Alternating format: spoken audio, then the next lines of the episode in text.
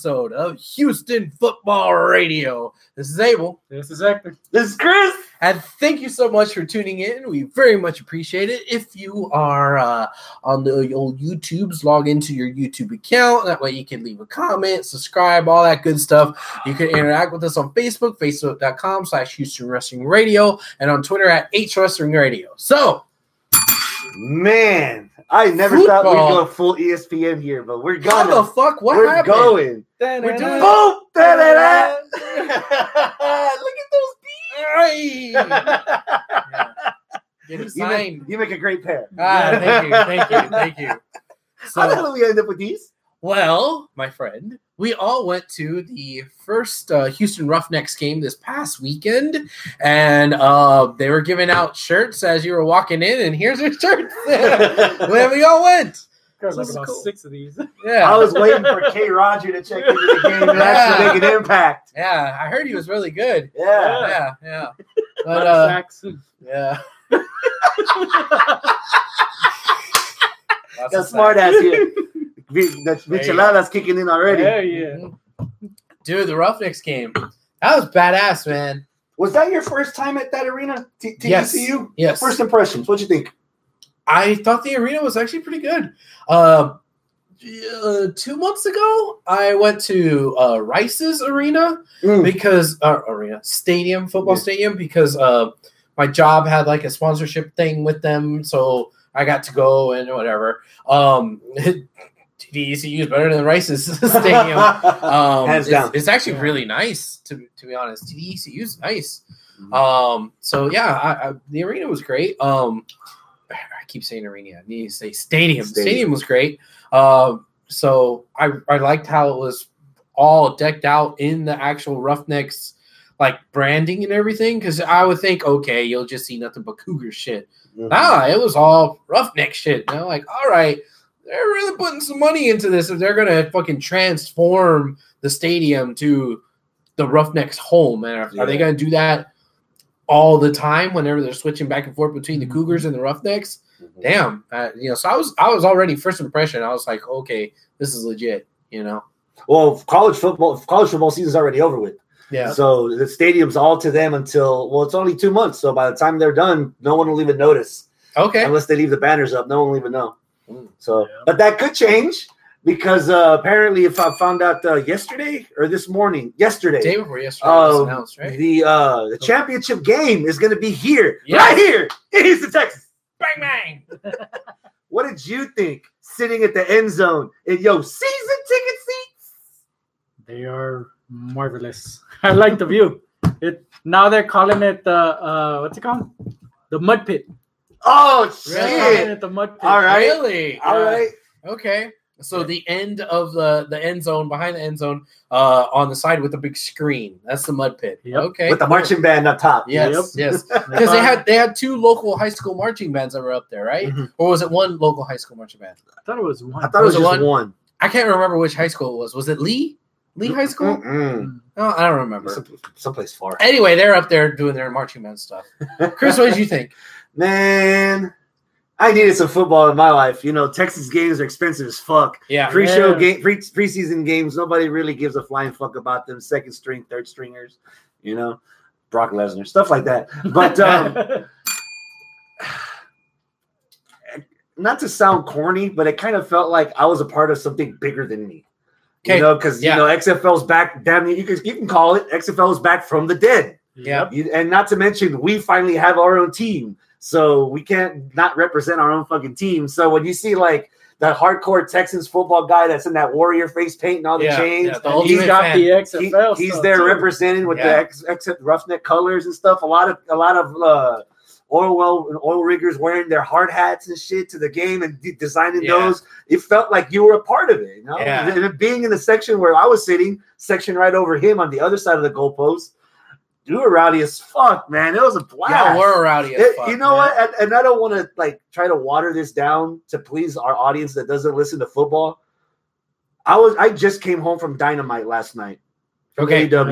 Yeah. In Austin. Yeah. And I've just just in January, I between January and now, I did MLW, Impact, NXT, Royal Rumble, Dynamite, and that game, and I can't tell the difference.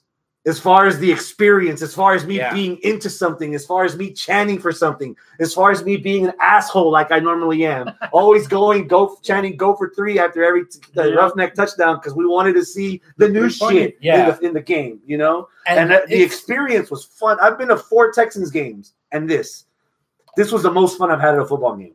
I'm glad you bring up the Texans game because I have not been to any Texans game, mostly because of the cost, right? Mhm. Uh, but like I did say, I went to that Rice game. I've been to high school games and stuff before, uh, you know, because I would know friends or whatever. It's at the high school game, and Mhm. like there, the, all the football games I've ever been to have been fucking boring as shit, you know. And this wasn't boring as shit, and it felt to me as though what would happen if you take a bunch of marks and you stick them in a football arena and that's kind of what happened here like Yeah. there was a bunch of i'm just gonna be true truthful about it it seemed like there was a bunch of wrestling marks there just to watch the football just because it's vince's league Yeah. and we brought a lot of that wrestling culture and wrestling vibe there. You know, you go to an indie show, indie show, you have the assholes that are sitting together in one area and they're starting real stupid chants. At one Test point- up string. Test up string. at one point, that was me and you. We were Yeah. those assholes, you know, back We're in the day. blind. We're deaf. We want to be a ref. Yeah, all that kind of shit, right? But like, you don't. That doesn't always necessarily translate into WWE. And Or I football. Yeah, well, no, I I meant like from from the indies to Oh, the yeah. major leagues, Yeah. right? You know, that doesn't always translate because you get drowned out, right? But you have your asshole wrestling fans in not an NFL setting where it's oh my god sold out. You know, it was probably like Where you get drowned out by the majority. yeah, you get drowned Yeah. out, but it was like wrestling fans with their typical assholery applying it to the game of football and then chanting along. Like there was a bunch of stupid shit that happened in the arena. And we're not talking about just the game. Again, we're talking about the experience. The experience. There was a bunch of stupid shit. The beach balls came out. Of course. Yeah. the beach balls came There out. have to be a Nancy that took it Yeah. away. Yeah. Yeah. my uh my coworker we were just talking about it today come to find out she was there too and i, I didn't know she was there One She of our doesn't know I viewers, was there. Ascension, was there also, and he was sitting at that section where that beach ball populated from. So I'm starting to wonder. Ah. Ascension? Yeah.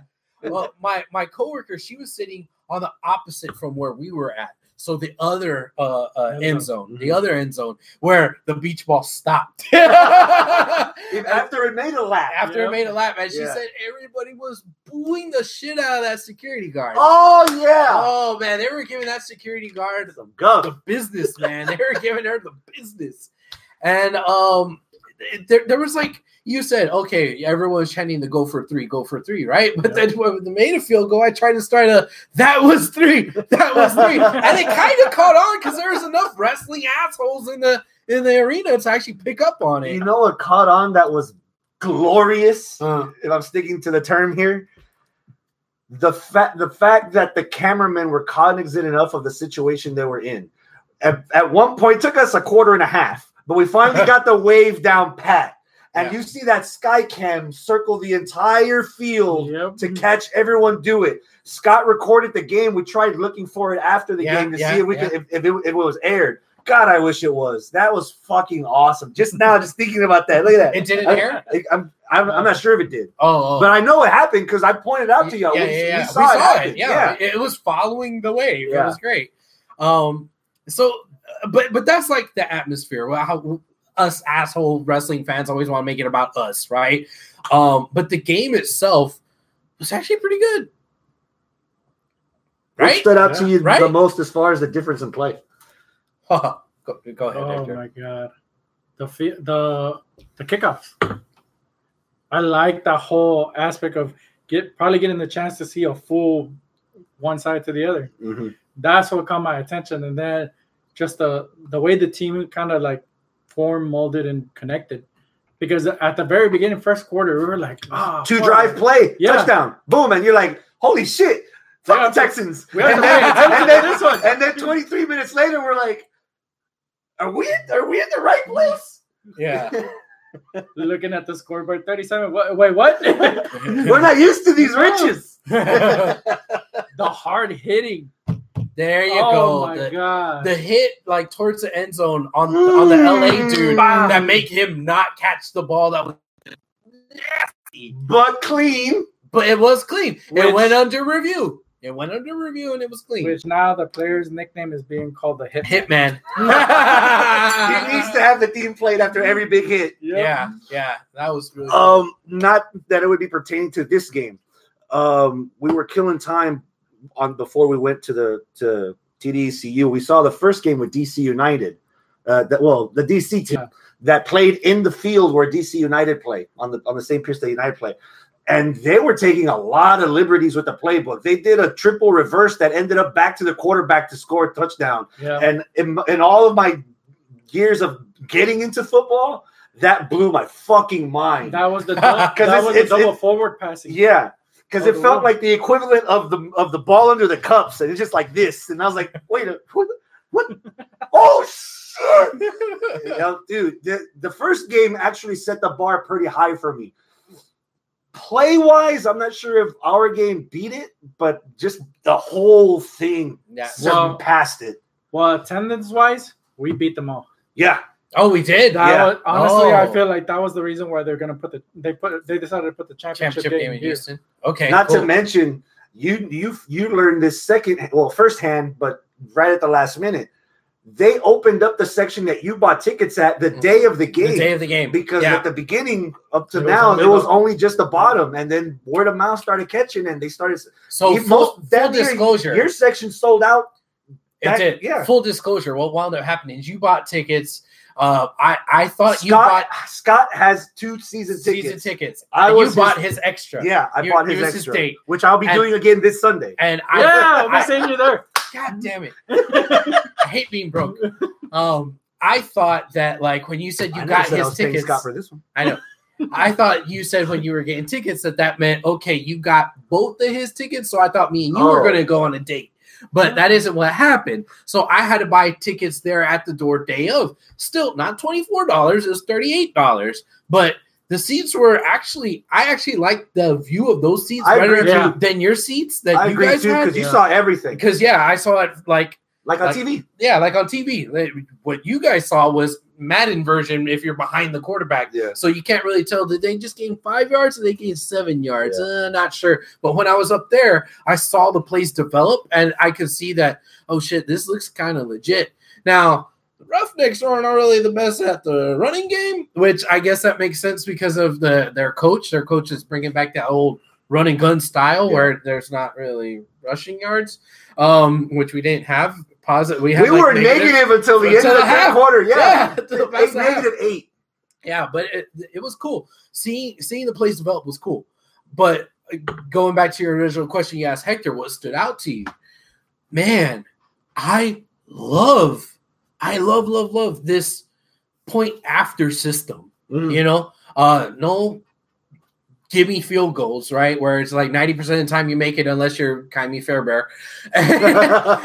Dunk, dunk. But like you could go for one, two, or three. And like the assumption is that, oh, everybody's always going to go for one unless they really need to get two. And then if they really, really need it, maybe once in a blue moon, you see a three. Yeah. Nah, that's not what the teams did this past weekend. The teams were like, fuck it, let's just try. And like we saw from the get go, the very first touchdown there at, at TDECU Stadium, they tried to go for two and they missed it. So it was six to zero. Like, ah, I think but- LA consistently went uh They went, went for two, two twos. consistently the, They the did. entire game. They did, and then Yeah. you know, like we didn't see many three uh threes made. I think we saw two three attempts, but uh, it, it it makes it way more interesting and a little bit less predictable because you could be up by a score off of one touchdown, but then once you get to two touchdowns, you could be up by three scores technically if Yeah. you make, and it just makes the possibilities a lot more different, and it also makes the possibilities for the fourth down uh um rules because the fourth down rules there was a lot of times in that arena especially over the pa and when they were doing the graphics on the board it's third down make some noise and we got to stop on third down it's like okay great great now they're gonna punt wait they're not gonna punt Go for Fuck! it. and No, like, the it- fuck was when LA converted every single I fucking know, fourth down. fucking assholes. Oh. yeah Props to the Randy Orton receiver that Oh, posed yeah. after both of those TDs. though. I'll Every give him that. time. I'll give him that. Yeah.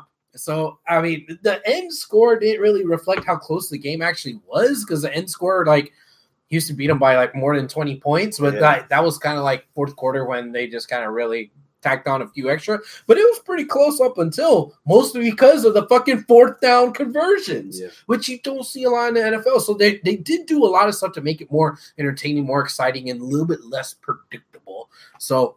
I'm hooked. I wish I was going with you guys again this weekend. but- Did it feel like three and a half hours to you? No, Ditto. nope, not at all. Because you, you're, once you're in there and you, and you see everything going on, ah man, Kept going fast, yeah, and that that's what they wanted, the fast pace of it. yeah. So they they ended up getting it. dude that that our quarterback man pj dude he's actually pretty good he, he's a good gunslinger and he also is a mobile cur- quarterback yeah. which you know i'm not picking him over deshaun Oh hell no. but but like he kind of reminded me of deshaun a little He had some bit, flurries you know? towards the end. yeah like, the he was, he was If you weren't paying attention to that bouncing ball, like a, Yeah. then you could you could Yeah. see he was actually rolling that third quarter. He was he was he was getting feeling Yeah. right at home. Uh, well, that's the that's the reason. That's the whole thing with this with this league. Mm-hmm. They're the players are building a tape for NFL. yeah. yeah That's what they. Well, one thing, one thing that Vince is doing well this go around that they didn't do well the last go around, well, it's debatable, is how they're telling the stories of the individual football players as well. Because they'll have like fucking vignettes about like certain players and their story about how oh they they were on the Packers and then they were on this team and then they got cut. So now they're trying to prove themselves because they were they were a third round draft pick in the NFL but they didn't make it. So now they're here trying to prove that they should have been. And like oh shit they're trying to tell stories about these guys where in the NFL it's all about the team and that's it. Unless you're like JJ Watt or fucking Drew Brees or Tom Brady, you know like you don't know Belichick. yeah you don't know the rest of the team. Yeah. But like here, they're trying to make stars out of the team, and then the on-field, in-game fucking interviews, like that happened in the fucking second quarter, where uh, the guy that made the, the the first touchdown catch for for the Roughnecks, like before they like snapped off another play, like I again, I was up on the bird's eye view before I came and sat down with y'all. Um, I saw them like put down the little X. The the dudes, the rest of the team is like lining up, getting ready to you know pull off another play. It's like no media timeout. Fuck? And then the reporter's there, and they pull away that same receiver that made the fucking catch to do an interview right before about to snap off another play. It's like shit. You know, like that's that's cool for the storytelling purposes. I'm sure there's some football purists out there who probably say, "Oh, that ruins the flow of the game as an athlete," and blah blah blah. But goddamn, it's entertaining as fuck. Yeah. Speaking of entertaining, um, hearing the refs do the um, do the the challenge the challenges whenever they have to put anything under review. I saw it in the in the first game in the DC game. Um, just hearing their conversation, I didn't. I mean, because there's a I've been watching a lot of sports for a long time. I think not to overblow it, but this feels the most transparent. Where there's no bullshit, there's no like, oh, I didn't see nothing, or oh, that was wrong. No, you what hear the fuck was every, the ref thinking? you hear everything.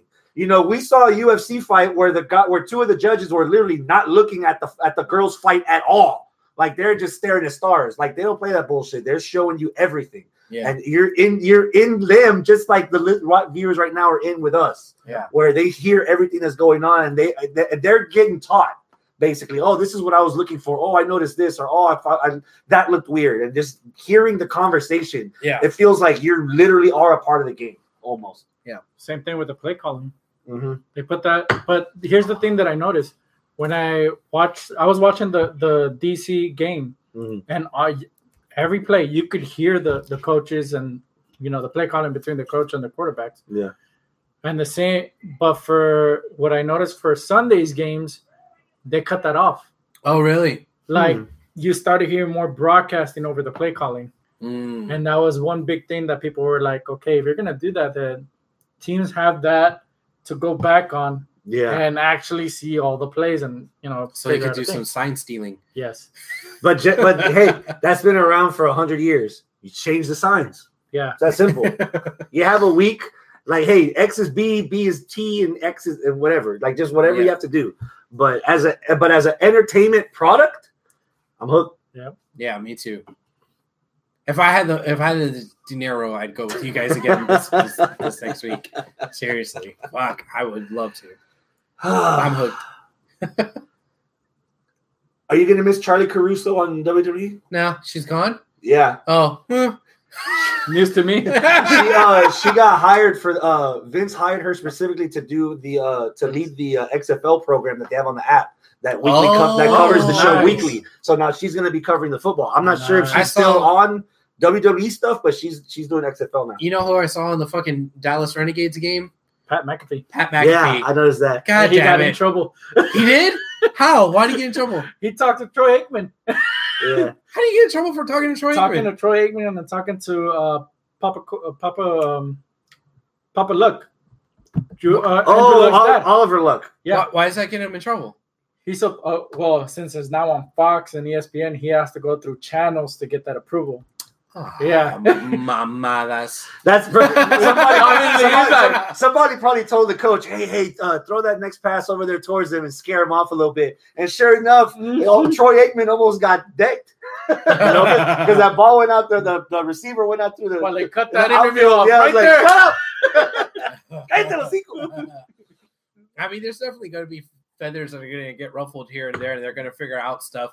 Because I think, I think it was your wife, your, your wife that was complaining about that while we were there at the arena, Yeah. where about the about the play calling thing. She was ta- talking to me about that. It's like I don't know if that's something they should be doing because that affects the actual gameplay. Mhm. But I mean, maybe some other people felt the same way, and that's why the Sunday games they got rid of it. Yeah. But yeah, I mean, it's going to be a learning process. But I do like the idea of more transparency because that that's where the drama is. Mhm. You know, It- it's not sugar coated or curated. It's like this is what really fucking happened.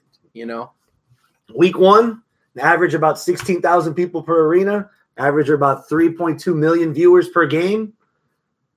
wow. Success or failure? To be honest, that sounds good by wrestling standards. When it comes to ratings, I don't know if that's good for football standards. Well, for the standards overall for sports, it did beat. Um, if I remember right, It beat the, the NBA average of AF. That, Yeah. that, that The it AFF? to- yeah. the AFF plus the N, AAF. um, plus the NBA. really, The current games the NBA is showing, they beat them. really, Yeah. wow. Not to mention it had a higher ratings than Raw and SmackDown and NXT.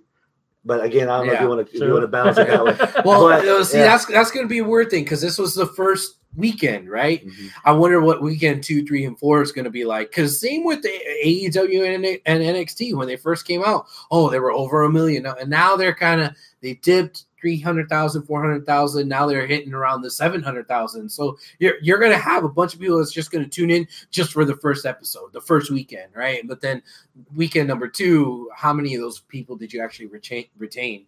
So I don't know. If you lose Yeah. viewers but sell out every arena, You're good. you keep going or you call it quits. If you're still selling out arenas, man, I, I would say you got something there. You just need to build. I would, but then again, it's not my checkbook. Honestly, the true test for them is to survive the first year yeah, Yeah. because every other football league that was created um, um never passed the first year. Mm. Well, So that's- technically, it's in its second year. no, bitch. check. Nah. it did it. but I think this time it's different because the first time it was specifically NBC's Show purposes. show Yeah. with it was its own thing. Now it's everybody's getting a piece. FS1, ABC, ESPN. Fox, ESPN. I'm not sure what the television rights are going for the for the championship game, but I'm I'm feeling a lot more optimistic now than I did when the app started, and a whole lot more optimistic now than it was when I was watching the first two or three weeks in 2001. Yeah. So they Wow. got something here. Well, I remember the biggest criticism back in 2001 was that, oh man, this first week is terrible and the football's not good and they're not playing well. And da- da- da- da- da- da. I don't have that same feeling this first week. Yeah. This first week, I think, majority speaking, all of the press has been positive, Mm. right? A lot of people said, okay, they did, actually did pretty good this week. You know, so that that's already a big difference from 2001. Yep. Yeah. So for the announcement that Did happened for the I think so. Hell yeah. yeah, it's right there. Oh, Pancho. Oh, well. Since they made the announcement today, um, worst kept secret about the championship game being here. Tickets are as low as low as twenty four dollars. Still, Yep, yeah. Twenty-four dollars for the championship they're game. keeping the same price for Everything. for, for everything. A la madre. hey, I got I got good news for you though. yeah, People that have season tickets, they got the email a few days ago that they can buy extra tickets for friends or family at the twenty dollars that they paid for. Yep. So per game. yeah, for the rest of the season. So if you if you find a twenty Oh. somewhere, we can get you a snag an extra seat Ooh. for the twenty dollars instead of having to pay all that. Oh, Yeah. okay, okay. A championship game for twenty four dollars, we could sell that out. No matter even if we're not in it. Oh, I know Houston will sell out that I know game. it's gonna sell out because out of everything, the only two places, the only two arenas that I see that they made the right decision and and placing those teams there was DC and Houston. Ah! That might be my only bone of contention. Why? and that's and that's my complaint that I carry over from pro wrestling. You know, if I'm watching wrestling on the television and it's the ring right here and a shit ton of people in back in the background, and then I go to a wrestling show and there's a wrestling ring right there and there's a big red light in the middle and a whole bunch of nothing, it's it's it's weird to me. So seeing DC United in the what, D- the It was field- at a the- soccer the pit- stadium. yeah, in the Yeah. pitch where DC United plays, that place was about 85 to 90 percent sold out Uh-huh. And we still your beat them. place, your place, our well, our place. If I was sitting where if I was sitting where Abel was sitting and I was looking at the play and then like the glass and all the seats that were full, that's fine. But panning all that, I bet if it was at BBVA Stadium in downtown, it, It would have sold out. It would It, have. would have looked better. It would have sounded louder. But compared to the the Renegades having them play in the old Arlington Stadium for the Oh. Rangers, That seating have- chart is horrible, bro. then- I saw the, the tickets for Yeah. uh, three weeks. and then having uh New York's team play at MetLife Stadium. Fuck, Yeah. those are So big shoes to fill. imagine That's how they crazy. look. Yeah. Seattle has to play at, at Seattle's uh, stadium, I believe. uh, is it MetLife Stadium? no, MetLife is, MetLife is, is New, New York- New Jersey. What's Seattle? Safeco. Seiko. Yeah. Yeah. they're playing in that field. Wow. In the baseball field? No, in the In the football field. Wait. Oh. Oh, yeah. Safeco's the the. Safeco's the baseball field. I don't know what Seattle's. I don't. Yeah. I, yeah. Okay. But that's the room. That's room for growth. Yeah. So if it, if it starts filling up as the season goes on, then that that that'll go away from. I me. hope so, man. I hope so. Um, I did hear There has to be nothing but positive. At least from here, there has to be nothing but positive Oh, word of mouth it of the experience. Right. I bet. It's, and if the price is the same, I'd expect more. I'd expect m- more people to go. especially for the fact that there was a lot of people myself included that went that didn't realize that there was motherfuckers that were actually going to go ahead and do what they do for the Texans game Tailgate. and tailgate. Yeah. Tailgate. I didn't man. realize that happened, man. I didn't realize I was there because I was on the other side of the arena I where the didn't box rea- office. I didn't realize there was Was- enough parking to do a decent tailgate. I had there. no Wow. idea. Hundred bucks if I would have paid for the for the ticket shit. for a Wait. season. Season. Oh yeah, Because the only time that I went to watch U of H play in that field, I took the light rail there. That's what I did. So I didn't know that there's a that there's a a, But the a thing- place that you can actually do that. around Would that- that be like on the, the on the roof of, No. the, of the parking No, garage it's, across? It's, it's uh, across the street going down a block Mm. because they have it in the seed lot.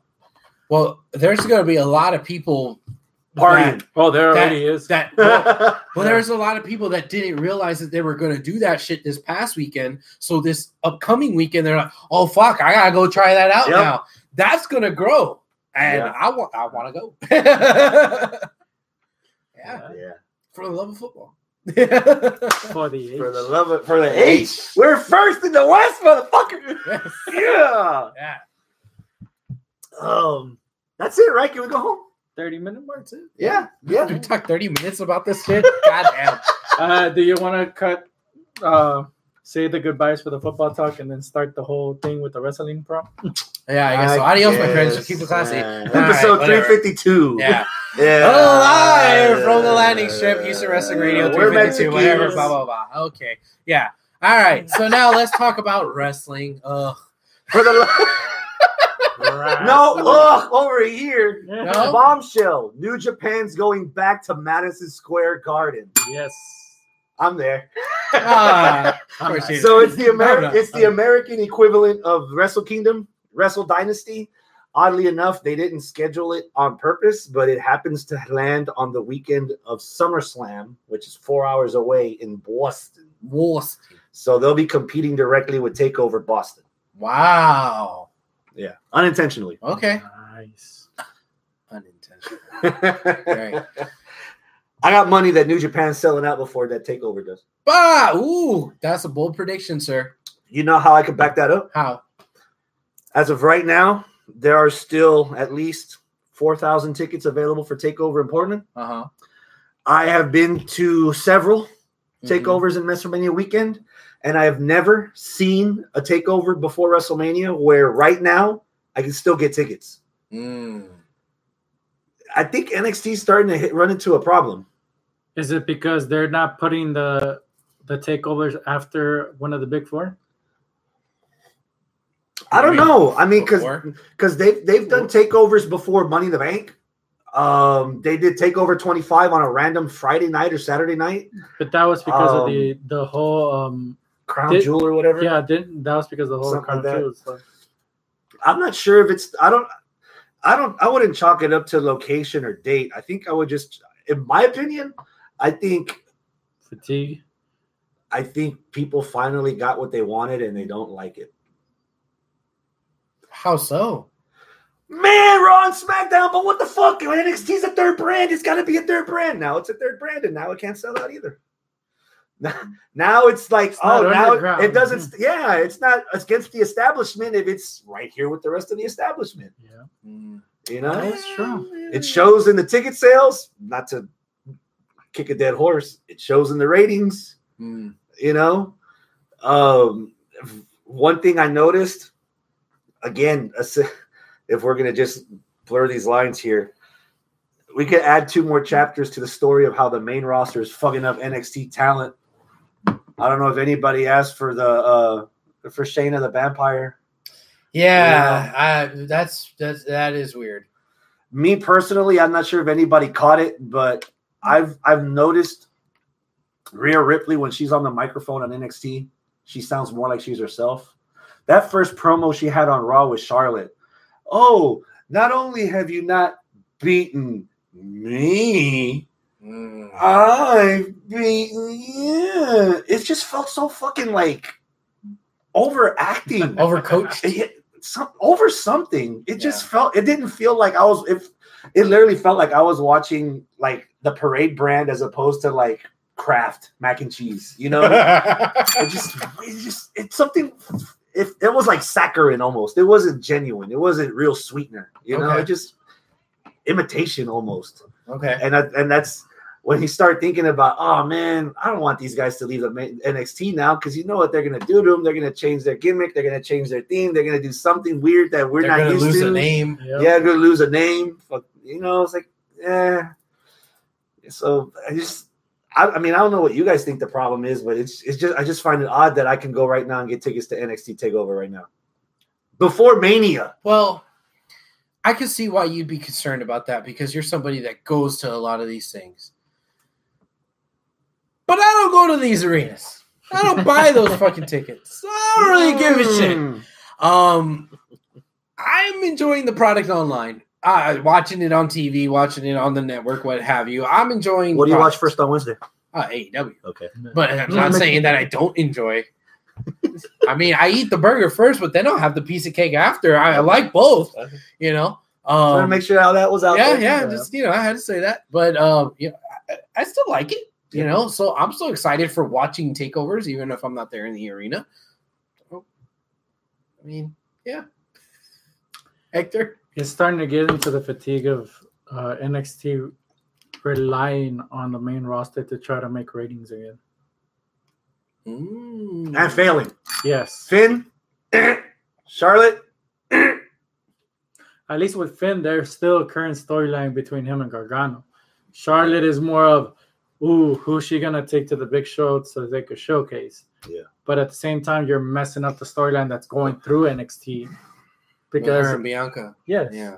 So that's basically disregarding disregarding Bianca and whatever she's gonna do this Sunday. basically the title match. Yeah. The same thing happened with the build to um like the build to freaking takeover war games last year was so good up until they started shoehorning the Survivor Series stuff in it. Yep. Enemy of my enemy is my friend. Yeah, but what's more important? And again, that falls back to I've been wanting NXT to be the third brand. Now I'm getting it, and it's like, well, can, can I like return this? I got the receipt. Yeah. You know, but uh, God, I can't believe I'm the one defending all of this right now. But I like the way that it is being handled. Your your particular example with uh, Rhea and, and Bianca Belair because they're being kind of transparent about it. Bianca is straight up, "You're looking past me." She's mm-hmm. she's saying it, so they're not mm-hmm. trying to tiptoe around it and pretend like these aren't the joys you're looking for, kind of thing. Like they're like, "You're looking past me," and Charlotte's like, yeah, that's what's going on here. You're gonna get your ass whooped. I would love it, and I don't think it's gonna happen. But if it does, I would love it if Bianca did win, and that have an NXT thro- storyline throw a monkey wrench in the Raw and SmackDown storyline. You know, m- make Charlotte get all fucking confused. Well, I was gonna fucking challenge Rhea, but you don't have the belt anymore. So you got I six guess, weeks between you know? Takeover and Mania to actually, if you want to switch the title back and give Bianca a couple of weeks with it, which, just to see what it looks fine. like. which Yeah. would be way better than the same old boring ass predictable. Well, since we already know that this is advertised later down the road, we know that they're not going to lose this title. You know? Would you go for having a triple threat in Mania? Yeah, I would like that too. You know, if if somehow the the match at Takeover ends in shenanigans or something, and Bianca still has a claim to the the the match, but Charlotte's still calling out Rhea, fuck it, make it a triple threat. I think that'd be great. Because honestly, now that I look back to what they said on WWE backstage, having Charlotte there, she is a big fan of Bianca Belair. She Mm. herself said it, and you know how much a Flair has pull in there. And remember what happened at fucking Rumble. Each Rumble Belair match was was, the a ta- MVP. Yeah. Yeah, each Rumble match was a tale of two Rumbles, and the person that eliminated, or the person that was eliminated by the second part winner of the Rumble, they were having feuds. So Drew eliminated Well, Brock, so Drew and Brock have beef. Charlotte, Charlotte, eliminated, eliminated, Bianca. Bianca. So So Bianca was the was the one. ha- she was the holding it down MVP for the first for the first half. Damn, So, would be nice. yeah, there's story there where it's not just well, I won, so I'm gonna face the champ, but there's this other fucking person in here that kind of has an interwoven story that if you do it correctly, it could lead to a triple threat, a really well done triple threat. Mm, I'm not no. I'm I I not know. I'm not I, sure. I not know. I'm not sure if I would want to see a triple threat. Um, but rather than just complain, I'll I'll give a uh, an option. You've already introduced Charlotte on WWE on NXT television. Returned her to NXT television. You've already had Rhea on on Raw. So why not just go full bore with it? I would have Bianca win the title at Takeover. Mhm. Maybe if Charlotte's there at ringside, just taunting Rhea She is going to be in ringside. and she's gonna be at ringside. Fuck it. Have the rematch at Chamber. Get more people. Again, if you're sitting in Vince McMahon's chair and you're trying to figure out how to combat Wednesday ratings, I would put an NXT Women's Title match at Elimination Chamber where more casuals will be watching, as opposed to the Takeover episode where just us fucking marks are gushing over everything because we appreciate what we see in front of our fucking television. And maybe that bleeds some of it over so that NXT gets some of that build up rub Mhm. because we've already got Shayna from NXT Yeah. unofficial unofficially as of now on the main roster and she's got her sights set on Becky Yep. for the belt Yeah. and for blood. And then you've got the two girls that Charlotte's trying to put over as the next generation of the women's revolution or evolution, might as well just put them on the fucking pay per view. Well, we're we're talking an awful lot about this, so why don't we just get to it then? Um, prediction and give me an anticipation level for uh, um, Bianca versus Eight, Bianca versus Rhea. Eight. eight. I Well, agree. Technically, it's gonna be sound as fuck. Yeah. Uh, whatever story they tell me, uh, I'm gonna I'm gonna try to just just suspend my disbelief or enjoy it as much as I can. Um, hopefully, Charlotte's not all over it because this doesn't need Charlotte. The mat. See, here's the here's why I'm not the biggest fan of what's going on right now. They should have saved all that until the night after Chamber for Charlotte to make her choice. Okay. You know, I think this is too it's happening too soon, and it's coming across to me that there's too many cooks in the kitchen for this storyline, and half of them didn't even go to culinary school. You know what I mean? so something's gonna taste fucked up.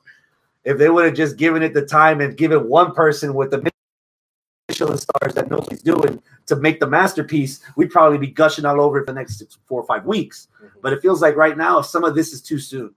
Especially, it's like the money in the bank. If one person cashes in already, you want the other one to milk it. So if Drew already blew his load wanting Brock, Charlotte could have milked it for at least five weeks. Okay. You know, and it just it just didn't happen. Hector, give me a number. I got an eight, Okay. and I feel like going back to to a scenario that played out many many years ago. This is gonna be for me if they play it out the way I'm thinking of. Mm-hmm. This is gonna be the whole situation that happened between Eddie Guerrero, Brock Lesnar, and Goldberg. Yes. Oh. Okay. Okay. And if I'm thinking right, that's how Bianca Belair is gonna win the title. Hmm. But Charlotte won the won the Rumble, so she's entitled to a title match. So why would Rhea want to? Rhea wouldn't have it. Well, Well, who's She the one, a- who's the one that's mostly talking shit to Charlotte if it's not uh, Ripley? oh, it's Bianca. Bianca. Yeah. There's more personal animosity between Charlotte and Bianca. Again, extending back from the Rumble. Mhm. So honestly, I feel like that's gonna end up happening. Give the title because the whole backstory of it is uh Ripley went up to the main roster to tell Charlotte she hasn't beaten her. Mm-hmm. Why? Because they're still they're still using the story from back in the day of Survivor Series. Yeah. So that that brings some legitimacy there because uh, it's the past. So while telling that story, and then you have Bianca Belair, where she did the showing in Royal Rumble, they both have legitimate reason to have actually end up in a triple threat. yeah. So if that if the only way to bring Bianca in, have her win the title, and then lose it at Mania. Mm-hmm. Okay. Because Rhea's you- rematch plus Charlotte's entitlement yep. with the match. Not that not that she's a Flair, but the Rumble. Yeah, the fact she won the Rumble. Yeah. What about you? I'm at a nine. Um, because of all the reasons y'all just said. the match is going to be technically sound. Uh, I think that there is plenty of story there, enough story that it has legs to to go into a triple threat, have Charlotte versus Rhea or Charlotte versus Bianca one on one, either way, or a triple threat. There's a lot of interesting shit that could happen here. I think face value as a mark, you would just look at it, and look past it, and say, well, of course Bianca's going to lose because it's going to be Charlotte versus Rhea at Mania, and boom, that's it. But if you really scrutinize it, we have a chance of getting swerved here. And that makes me more interested in it, not less. It makes me more interested in it. You said you don't want to see too much Charlotte. I want to. I agree with you. I don't want to see too much Charlotte, but I need to see Charlotte there uh, doing something. Charlotte needs to be involved somehow with this match, so it makes me more interested. Here's my biggest apprehension that I don't think anybody's touched on yet. Apprehension. That's you. this isn't the first time Bianca's had an NXT Women's Title match. Mm-hmm. If she doesn't win this, I don't know if she can recover from it. At least in the NXT universe or in the NXT Okay. cul-de-sac. You know, unless you're gonna just move her to SmackDown and we repackage her as a ball chick from like Rwanda because that's what they do on the main roster. Um, so at the risk, She's of, just Bel Air. yeah, she comes out in a Chevy. So I want a, she needs some kind of No, re- she gets a Fresh Prince gimmick. no, no, God damn it, Vince! Don't do that to her. Some parents just don't understand. I She needs redemption for her career in NXT. And knowing that Mauro and Nigel are going to be on commentary, I'm sure they're going to bring up that this isn't her first rodeo main eventing for the women's title. So she has to win this. Because at some point she comes across like Nikki Sami Cross Zayn Yep. or, or okay. Sami Zayn, where it's like, all right, you got there. And then, uh, Yeah. oh man, you got there again. And then, and then you know, Yeah. and that's two. And and out of all the examples that we you just listed, the one that is unlike the rest that you can actually do something with. No offense to everyone else, would be Bianca. Mm-hmm. So I wouldn't saddle her with another loss. I'd have her. I I I pick. I'm picking her to win this. Hook or crook, Goldberg, Lesnar style or whatever. I got her winning. Uh, I uh, I'm gonna go against everything I just said about my high hopes and what the interest and all that, and I'm gonna predict Rhea to win. Um, I would love it if Bianca would want would win, but I'm not gonna bet against it. so I mean, if I'm putting my money where my mouth is, I'm saying it's gonna be Rhea and a regular old boring WWE style booking. Um, but I, I I want to be wrong. I have Bianca winning. Cool. And we're sticking to the takeover stuff. We gave the women love. How about Cole versus Ciampa for the men's NXT strap? Uh, I'm going with a nine on this as well. Um, I would be at a 10 if this was one or two takeovers ago. Goldie has to wait because daddy's going to war. Uh, okay, Goldie has to wait because of this other thing. Goldie's got it. Like, God damn it, Goldie. Goldie's already lost the erection and it's cold and is under the blankets now. Like, okay, yeah. Oh, oh, now you want to wake me up an hour later? Okay, fine. Let, let's go ahead and do it now. It won't be as good because I'm not into it now. Yeah, yeah. I mean, okay. All the BlueChew you want, shit, I don't mean- matter. It just came out of the oven two hours ago, so now I got to put it in the microwave. But all right, cool. Thank you for dinner, babe. You know, like this should have happened a little while ago. I'm still going to probably enjoy the fuck out of it once I'm fully awake or once it's out of the microwave. I'm going, oh, damn, this is badass. tract. Yeah, like, oh, this is badass. But like, I was in the mood. Now, now I'm not in the mood. You gotta get me back in the mood again, and I'll probably get in the mood again once the match actually happens. So nine instead of ten. I got at eight. Eight. Ooh. Yeah. Okay. It's just the waiting of it. It's Mm. like again, we should have had this a couple of Mhm. takeovers ago. Odd November. Yeah, Yeah. But honestly, yeah, that's that's all I got. Give me a number. Jim Cornette fucked this up for me. Ah, shit. I'm at like a six. Why did Wow. I'm at a Cornette fuck it up for you? If I'm not mistaken, I think Cornette fucked it up for me How? because, for the most part, everyone in NXT is just. And here's what I mean: we're supposed to boo Adam Cole uh huh. because he's got three other guys and they jump people, Yeah. but we always go Baby. and we always go boom. and we're always like in all of his matches. Yeah. Ciampa.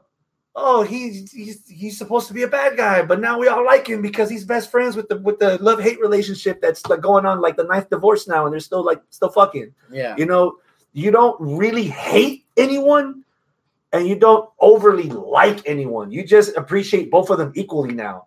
Like if like if somebody, and that's probably why they had Adam Cole break out the spray paint on Ciampa's on the back of his neck. And then land that last shot on him so that you can, because you know, paint makes you a fucking heel or something. It doesn't. They saw NWO. And, uh, yeah. That's what got over NWO. That's Well, what that- got over DX. Yeah. People love spray paint. But even then, like, I'm not going, I'm not going to boo Adam Cole. I'm not gonna. I'm not going to boo Ciampa. I'm not gonna. boo You know, it's just, it just, it feels like I don't have any emotional investment in this match. Part of it could be because it has been taken nine weeks, 10 weeks that we should have had this in November, you know, but it just, it feels like there's so much going on in NXT right now that like I can only hold my attention for so long before I get my voice stay away for something. and that's just an NXT. And it's like, man, it could have been more, but I'm at a six. Damn. What do you got winning?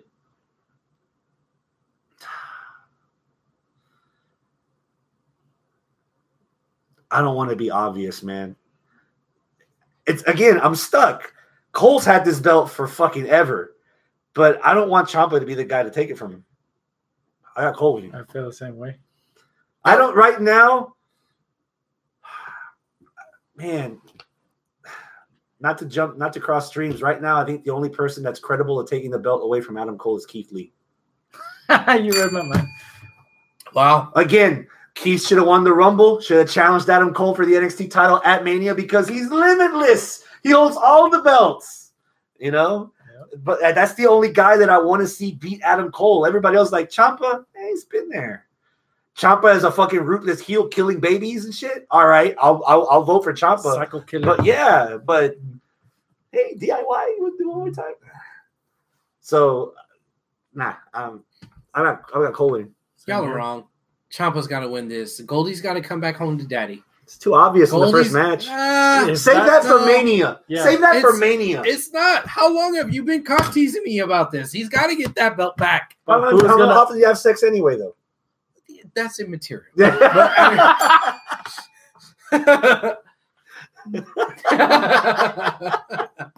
Don't worry, man. I'll fuck you. what? Oh boy, it's gonna be a long night. if that's, That's the what case, she said. Hey! if that's the case, then who do you got facing Ciampa after? Uh, I don't Finn. see. I don't see four matches of Cole and, and Ciampa. Finn. No. Garga- uh, Gargano and Balor. Yeah. I mean, Ciampa and Balor. Yeah, Ch- Yeah. And Balor. What? Yeah, because he's gonna beat the shit out of uh, what's his what's his Honestly, name? I got a Cole retaining, and I got Balor versus versus Cole. Oh, okay, okay. and that's gonna be the come ups of his club. He's gonna have a club. Gotta find a, find a group to challenge against the disputed era. I don't know. I think the Undisputed Era will do just fine unraveling just all by themselves. If Okay. if if I'll- you know what? we've already had Roddy lose a belt.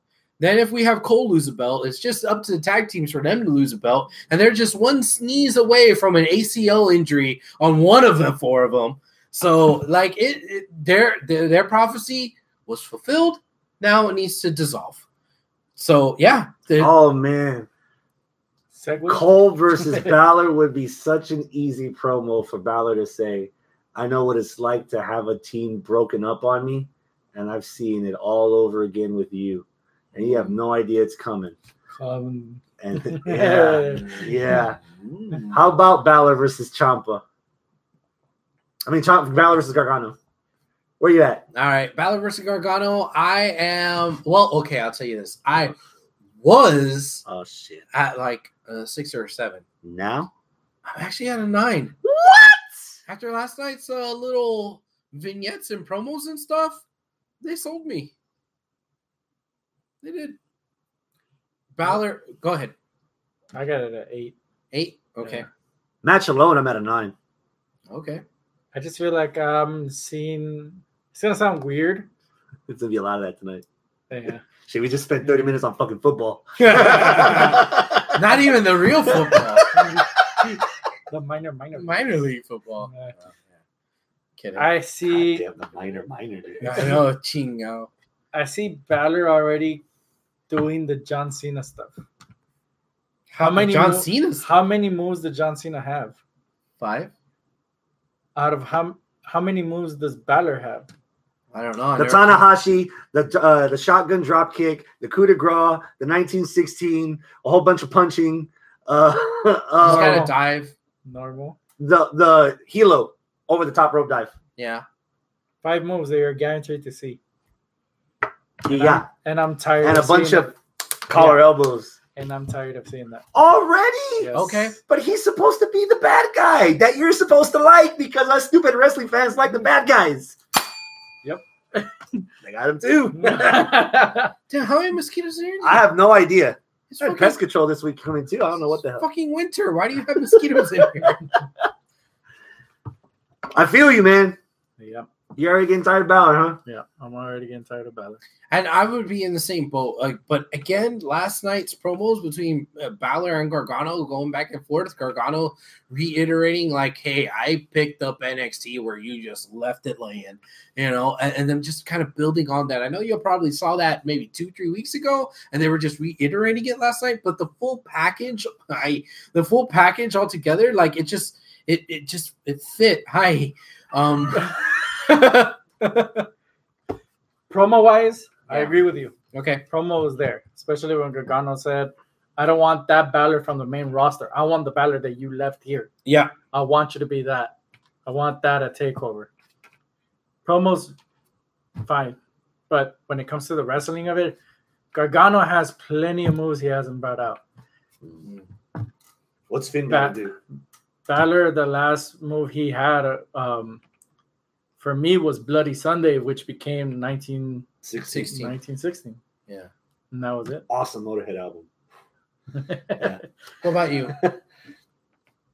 Um, the match itself, I want to see the anticipation to this, the build up to this. I'm probably gonna put it at somewhere between a seven and an eight, maybe seven and a half.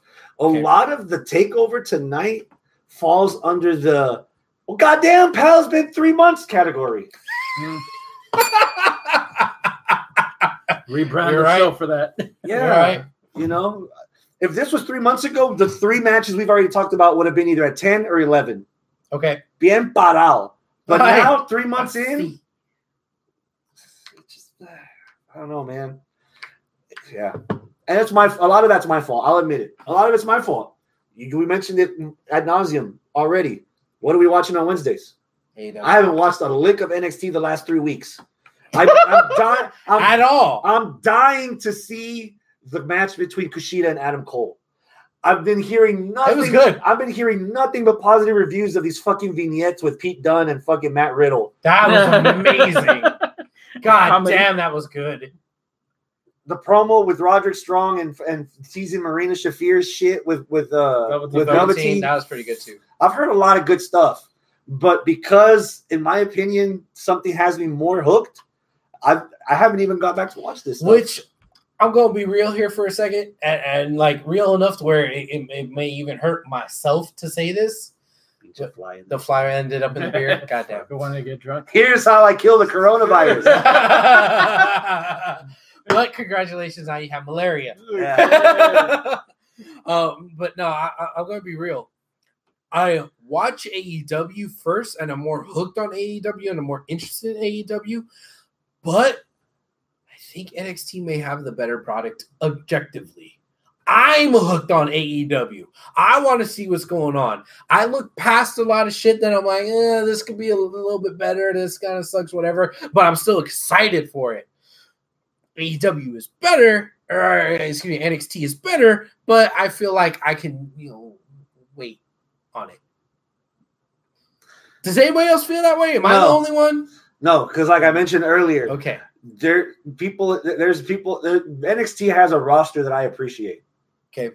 Keyword is appreciate. I fucking love Darby Allin. I fucking love Jungle Boy. I'm I'm like still swooning over the the Death Rider that's going on with Mox. I fucking hate MJF. I want to kick him in the balls, and he's never done shit to me. Yes. You know, yet. You just need to tweet at him. yes. Yeah. So there's a distinction of what has me emotionally interested in something. Okay. You know, I'm fucking thinking about driving to Atlanta next week on my vacation. Ooh. Still Cage, Yeah. right? Yeah. Lucha Bros against Omega and Hangman. Titles. Shit. And a tag team tournament battle royal for the, the contenders at Revolution. Hold on. How can? th- Okay, Sidebar. Conti- continuity for that. How the hell did the Lucha Bros get a, a title match if, according to the rankings, they're at the bottom of the list? I Does it don't ma- know. Does it matter? Do you Yes. want to watch Lucha Bros against Omega and Hangman? Shit, save that for a pay per Then shut the fuck up. No, I'm just kidding. Save that for a fucking pay per view. I'm paying to view it. That's you. but he's not going to Yeah, Atlanta, and he's yeah. not going to be there. So he doesn't have fuck. Now for Chris the hypocrite. Because my I- anticipation level for Dakota Kai and Tegan Nox is at a fucking 11. What? That That's has story. emotional investment. I've been watching the WWE PC videos on Facebook. Really? The Tegan Nox story, Oh, how the- she got hurt Uh, second episode. the second episode after, uh, today, what's it after the Mae Young Classic, where The she got one. where she got hurt during that Ray Ray Ripley match. Yeah. and there there's a lot of backstage. Dude, I am emotionally invested in that poor girl, and it started when she got her ass beat at fucking War Games. She got turned on by her Yeah. supposed. So, dude, I am emotion. I have. I don't think I felt this way for a women's match in fucking a long time. That's probably the only equivalent that NXT has to AEW when it comes to the actual storytelling. Yeah, Uh, AEW has the whole Cody and and uh, MJF story. NXT has Tegan Nox, the whole redemption of it. oh yeah, and Dakota being an absolute sexy bitch about it. Yep. Fuck, man, I'm at an eleven. I'm down for this. I'm I'm down for. It's a fucking street fight, bro. I give that I'm down. Woo! So give me a four or five. How you gonna how you gonna do this? 10. Balance it out. I, was- gonna say six But Because- now- Defend yourself to them. because I didn't. I wasn't aware of any of these promos on Facebook Live. Uh, like, so I feel like I missed out on it. You don't need I- the promos. We I was there at fucking takeover. That's The true. Royal Rumble That's stuff. true. I was there on Takeover. I felt like this was one of those. Um, hey, we've been best friends for three months, and now I'm gonna stab her in the back after being best friends for three months. And like, It's been more than know, three months since I- Arnold's been here and he's been blowing loads on Team Kick. So they've been together for a long time. Okay. Whether you have been blind to it is on you. and I'm gonna steal a line from you and Oh, say shit. that's probably gonna be mostly my fault. What? but I don't give a shit that it's mostly my fault. I still feel the way I feel. I'm at a six because I I don't I, I don't get best friends vibe from them. I get we're in a feud saying that we're best friends vibe from it because we're in show business. You remember the time really when the women's friends. tag titles were relevant and they actually challenged them on NXT television? No. Yeah, you missed that too. Yeah, Oscar and Kyrie against Yeah. Team Kick. So Yeah. this has been around, bro. okay. I Arnold is turning over in oh, his bed right I now. know, right? Yeah. Watching This you. mother- This right here. Um, and I Fucking Pasadena. I think T I got- think Dakota Kai- winning. I think Dakota Kai has done a better job about her heel turn, Yes, but her heel turn kind of feels like a Bayley heel turn where she's lost something and has become more generic as a heel. Mm-mm. I mean, okay, I guess I'm wrong. Maybe you're not paying enough attention. All I Help know, me. all I know is that when I hear Dakota Kai's music, I'm like, whose music is that? Oh, it's Dakota. Uh, whatever. And then I play on my phone or whatever, and I just move on. Dakota built up her heel. Right now, NXT needs a, a woman's heel. Oh, they need it. I just don't think she's the one. Obviously, uh, well, here's the thing. Okay. You're talking about the story that they have three months ago. You're saying, which we've seen further than that. But with the whole Dakota Dakota thing is that she already built. She had her. She created a buildup for herself for the next what two three months. You could put her in a match of all the people she beat the shit out of in that si- inside that little shark cage Okay. for war games. Mm-hmm. Yeah. You got her her story right there. Her Mia, her Riley, Riley. You got Rhea. her contenders. Rhea. Really? Yeah. Candice. Her, her Candice. Yeah. Yeah. The story wise for them, yeah. Okay. I mean, I guess I just. I I don't blame you though. Yeah. Um, but fuck. Again, I feel like as a character, maybe not a story, as a character, I feel like she became blander instead of more interesting when she had her heel turn. I think the execution of Bayley's heel turn when she cut the buddies down and all that and actually got the Yeah. title back, that was a solid foundation. They didn't build shit on it since. Yeah. They gave her some generic ass music. They cut her hair to where she wants to talk to the manager, Yeah. and they just gave her some generic, generic ass gear. So there's nothing that like pops out that makes she her screams be- random Becky. Yeah, but there's something that makes her different from any other creative wrestler heel. Yeah. And I feel like Dakota's was the same. I don't think so. I think Dakota's presenting her. I, I think Dakota's presenting herself a lot more than Bayley is right now. Um, I've got Dakota winning this, and the evolution of this is easy. I've got uh, some episode of NXT being main evented with a steel cage match with Ooh. those two girls, and that could probably steal a fucking show. So for you don't me. think Tegan's gonna win? No. It's too, again, it's too easy to give it to her. Up Okay. to this point, all these matches that they've had already, Tegan's won them all. against Dakota. Wait, there's already been multiple at matches with least them. at least It's been two. I two. think. At least I thought two. they've had like little backstage No, meets no. that's it. No. Oh, damn! How have I been sleeping on this so much? We've been, we've been watching AEW. I guess so. All right, because I thought this was their first actual match. Okay. Broserweights against Bobby Fish and Kyle O'Reilly. World Tag Team titles for the NXT. Where you at? I got that at a nine Okay. because of the vignettes that I just recently to saw. watch Oh, fuck, so I've good. seen little clips of it on That's Facebook. so I need to watch the whole thing. And the only reason why, and I, and I have uh, um, undisputed taking him because I want to see that phase of Fish and O'Reilly that I saw in ROH. The whole comedy aspect with you have two perfect guys to do it against it. Yeah. I want to see that. Yeah. So I got, I got that. I haven't again. I haven't seen much of NXT. I don't fucking need to. We're talking Red Dragon, bro. Yep. Here, here, here's the favorite HWR game. Give me a bad Red Dragon match. I'm here. I'll wait. Not- no. Thank you. No. And I think as as as stupid looking as the fucking uh little cart was with the pyro and the Yeah. trophy, Pete no selling all of it. The promos back and forth uh, during uh during Worlds Collide and Pete no selling all of it. Oh man, this, this is good. This- Yeah. And again, you can have that comedy stick between.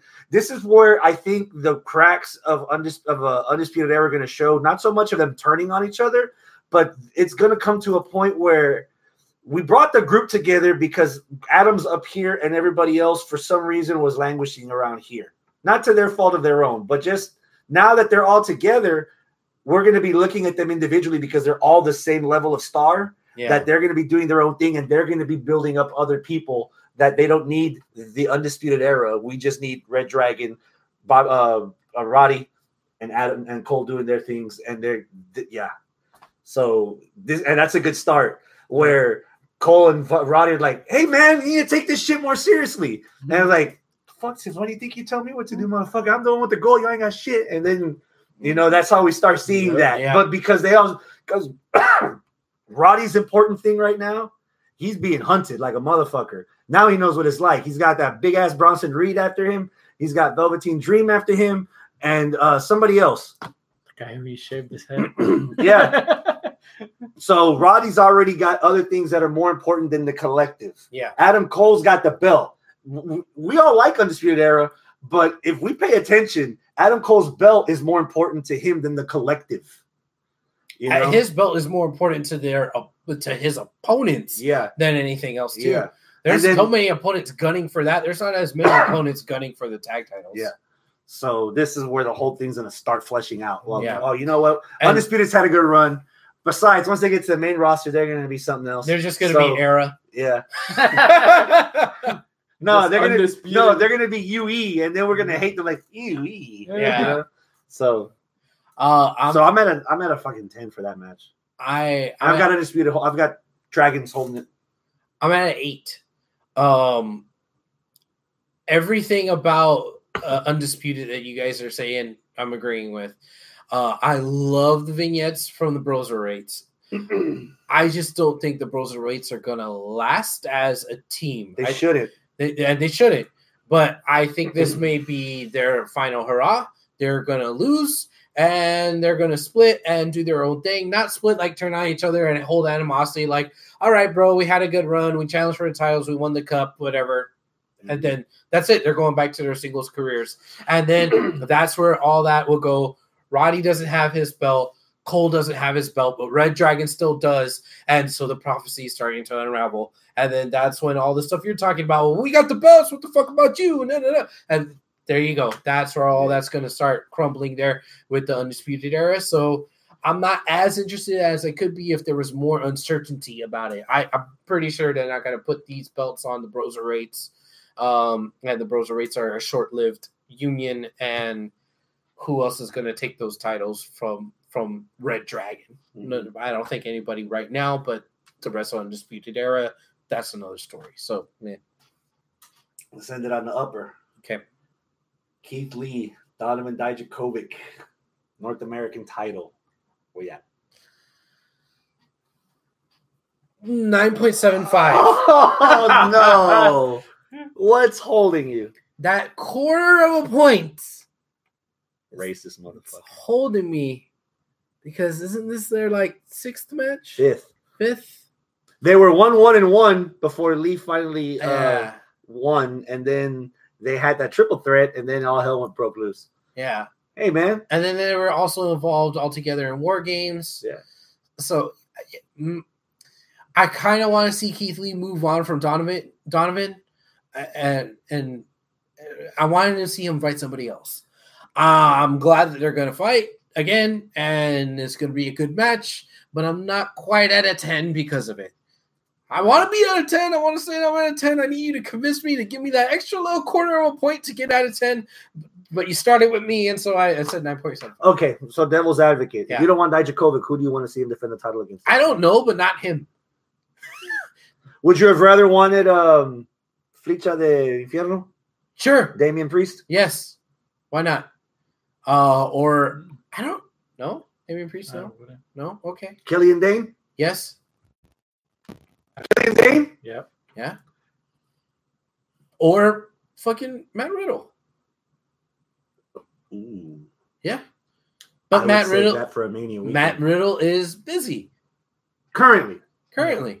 Yeah, but like I, I think there could have been other people to have been like, oh fuck, he's gonna fight him. Oh okay. Oh, who's he gonna fight? Who's he gonna fight? Ah, the same guy he's been in the ring with uh, for the last five months. Like, oh okay. it's a good match, you know. I'll help you. Ten. All right. They haven't given me a bad match so far. The story, the, the story of one, one, and one, and then everything that happened after that, and Lee winning the title, and Dijakovic earning the man's respect, which means Dijakovic's going to go heel on him, real hardcore. I wouldn't be surprised if Dijakovic beats him for the belt, Ooh. and we get another round of this. Um, but that's a little too far ahead. I, I'm, I'm, dude, I'm sold, man. There's equity built up for me that they haven't lost, which is why if you if you keep making money, you want to keep investing so you make more money. Right. So they've been they've been paying out. Keep playing. All right. Hector. Ten. I got it at 10 too. As much as I, at one point, sorry, at one point, I was getting a little bit fatigued from them, but this would be the perfect match to end it. Okay. You have something in stake other than the record. Mm, yeah. And perfect way to, and I got Keith Lee actually retaining that. And I do see the heel turn there. But the thing, the build up, we've had it for the, the whole, what, the second half of last year. Yeah. You have a story already between them set, set concrete. But th- what I ended up seeing this week was the promo with Mark, Mark Henry. building the Oh, that was so good. the battle of the yes. big men. Yes. So yeah, that's why I'm giving that one a ten. I, I love how that promo was almost like NFL film style, whereas like that close up with the camera kind of moving with super high ultra definition with a legend talking about the guys that are fighting now and like how he respects them and this. It was very well done. God damn, that was a good promo. Him putting over both of them and just saying, "Oh, he does things that he shouldn't do," but then you have this guy who also does mm. things that he shouldn't do, and it blows away any of the shit I used to do in my heyday. Like, I'm glad I'm retired, so I'm not fighting fighting these guys, like that kind of shit. Like, it was really good, man. I, yeah, okay, I'm at a ten. Six matches this time Y'all for a convinced me. takeover. am at a nine altogether's. Nine, Yeah, about an 8 at eight. Mhm. I got it at about eight too. Okay. Hmm. Still got some more stuff to take care of though. Oh yeah. What's your match of the week? I don't know.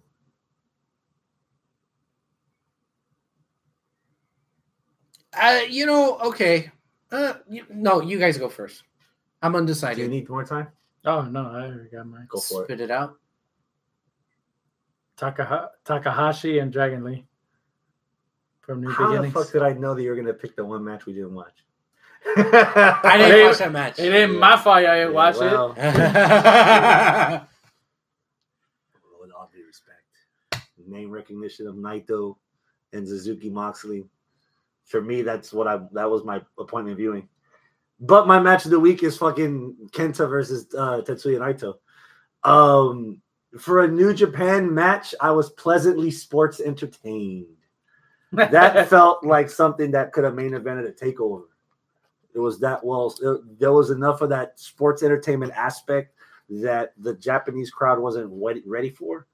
Um, there was so much going on in that match that you have to pre- that you can't appreciate. That you have to that you can't avoid appreciating. Yeah. You know, the commentary for whatever reason Oh, that yeah. night was That on fucking was good. fire.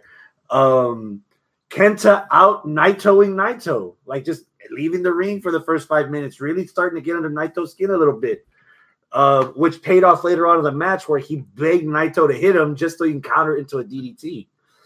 Then Naito get play returns the table on him and he's like, "No, hold those ropes for me." And then he holds the rope. Kenta holds the rope just the- to go under the fucking rope. yeah, Um, but then that bit him in the ass. Yeah. you know, because it opened him up to. to uh, this was a good spotlight for Kenta. Yeah. it was It a very good spotlight for Kenta. This is was- probably the best Kenta match we've seen in years. minus maybe a match or two from G1. I think Yes. uh, his I think his match against uh, Kota Ibushi uh, stole it, and uh, I, I I it's on a list, but I need to go back and watch uh, Kenta Tanahashi. So I've heard good things about Kenta Tanahashi. Yep. Um, I think I saw Kenta Okada because this was when they were doing the whole when he was earning respect from people and not Tana. I think I did see it. Tanahashi said no. Okada said yes. This one the handshake and shit. So I did watch that. Yeah, there might be one or two from G1, but this one's up there because fucking Naito did a damn good job of putting this guy over. Uh, commentary did a good job of putting over the situation he's in right now. Um, coming back, it's like he's a legend in Japan. Yeah, but he didn't do that shit here, so we don't really give a fuck or whatever that Japanese equivalent of that is.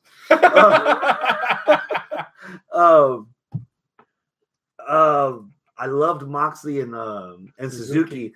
That was literally Ken versus Ryu from Street Fighter. Oh yeah. It, it just it's like a mirror image of each other.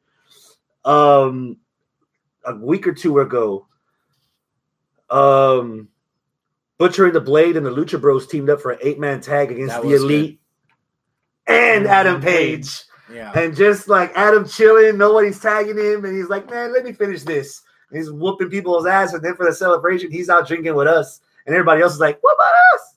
You know. But that eight man tag was fucking solid, man. That was. That I was I love. really I liked it a lot. Yeah. Um. And um, Jungle Boy versus MJF was really good too. I would see I, that. I thought Jungle Boy was actually gonna win at several points, and I was like, for, "This is interesting." for all the shit that Cody's been put through right now, it would have been nice for his music to have played to distracted MJF enough, mm. or for Arn to come out and distract MJF enough to have Jungle Boy beat him. Yeah, so that uh, you get more fire on MJ on on On on, Jungle M- on MJF's side Oh. why he hates Cody. well, I thought you meant you more know? more positive shine But all- onto Jungle Boy because but- Jungle Boy beat Cody, and if he also beat MJF, that just helps his rankings. Uh, Cody and MJF are still doing their thing because it's Yeah. a blood feud, but god damn, this kid Jungle Boy. and but to that I give them credit for booking a guy that people hate as much as MJF against a kid they that people love. love like Jungle Boy. And it fucking worked, man. When they were outsmarting each other in the beginning, and, Yeah, and MJF's like, "Oh, God, God, guess I got to take this guy seriously." yeah. um, Wasn't that made MJF's first match? no, he's wrestled before. When? Uh, I don't know. It was that his first. no, it couldn't have been. He had to have been involved in like some sort of tag or something at some point, right? Maybe that's his first one on one. I will see your Jungle Boy MJF, and I uh-huh. will raise you I Nyla versus Riho. That's easily the best match Riho's had. Riho Easily. looked Riho looked the most credible in that match. yeah. Dude, those snapdragons on fucking Nyla, that impressed me. That impressed that there were Oh. people in my section booing when that match started, and that they were che- they were they were cheering for the offense of Riho towards the end because they were she was like, okay, all right, I think I get it now. Nyla winning was so fucking surprising. It had to happen though, because it would have killed their Yeah. credibility. I was rooting for it. The comp, uh, uh, the crowd was rooting for it, and it, I think the right person won. Okay. Well, Riho managed to bring the crowd back Yeah. Oh, that dead. too. Yeah. with that match, so Yeah. Not bad. Last night definitely was the easiest. Well, not easiest. Last night was definitely one of the best episodes of Dynamite since the first like three episodes they had when they first debuted. Okay. Scott and I were sitting there, and I checked my clock, and I told him, "Bro, it's eight 30. and he's like, "Really? It does. I want more." But by then, we had Dustin and Sammy. We had the opening tag match. Britt Baker's finally coming along with dude. When she called us Penta. Whataburger faces, fuck. Um, Still better than In-N-Out. Yeah. according Yeah. to USA Oh, hell Today. yes, Get it yes, out. yes. um, that that was, that show was really well paced. It was really good, and I already have a guess of who the leader of the Dark Order is. Oh, who? What's your guess? No, What was that? Matt Hardy? Oh wait, there was four people in- in the running, and they're all currently looking at AEW for. Well, one of them you already saw yesterday, Jeff Cobb. it's none of them. Who? It's a fallen angel. You Christopher think it's Daniels. Christopher Daniels Oh, himself? the It's return. Christopher Daniels all along. You know, just like it's me, Austin. Like he was the guy the whole time when the build up to that was Vince being the victim, and Yeah. Undertaker chasing him. It's kind of ironic. You know, they build they're telling the story very well that Daniels is the one that they want to covet as their member, but so they don't beat him up. And then Daniels is like, nah, last night. Daniels like, nah, I'm gonna find them and I'm gonna take care of them. No, you're not. You're telling them what to do, motherfucker. I see what you're doing. I see what you're doing. It's Fallen Angel, bruh. Okay. We're, we're getting a build a breakup of the SCU. I think it's time. Scorpio can do good on his own. Daniels has enough history that he can put over. He can do what the other uh, um, older talent are doing and putting over the younger kids. And he doesn't could have- have to do that in the ring as the leader of the Dark Order. Yeah, he, he could be like in a, a leader managerial type position. He doesn't have to wrestle for that shit. And that makes sense of the character and in the story. Yeah. He's got minions, plenty of them. Do his bidding for him. Yeah. I'm, I'm, I'm quoting it right now. It's Christopher Daniels. That just leaves Kaz out in the cold. Oh, Kaz. do- no, Kaz will be that singles wrestler that brings up the next crop of kids. Oh, okay. No, Dustin. No, oh yeah, no, Dustin. Uh, What'd you think about uh, Jeff Cobb coming out? I loved it. Loved it, loved it, loved it. Oh, yeah. Too much marked out for muscle that. in the inner circle. a lot of money. Yeah, that is one thing. The inner, yeah, the inner circle's getting What'd too- you want, Jeff Cobb or Matanza?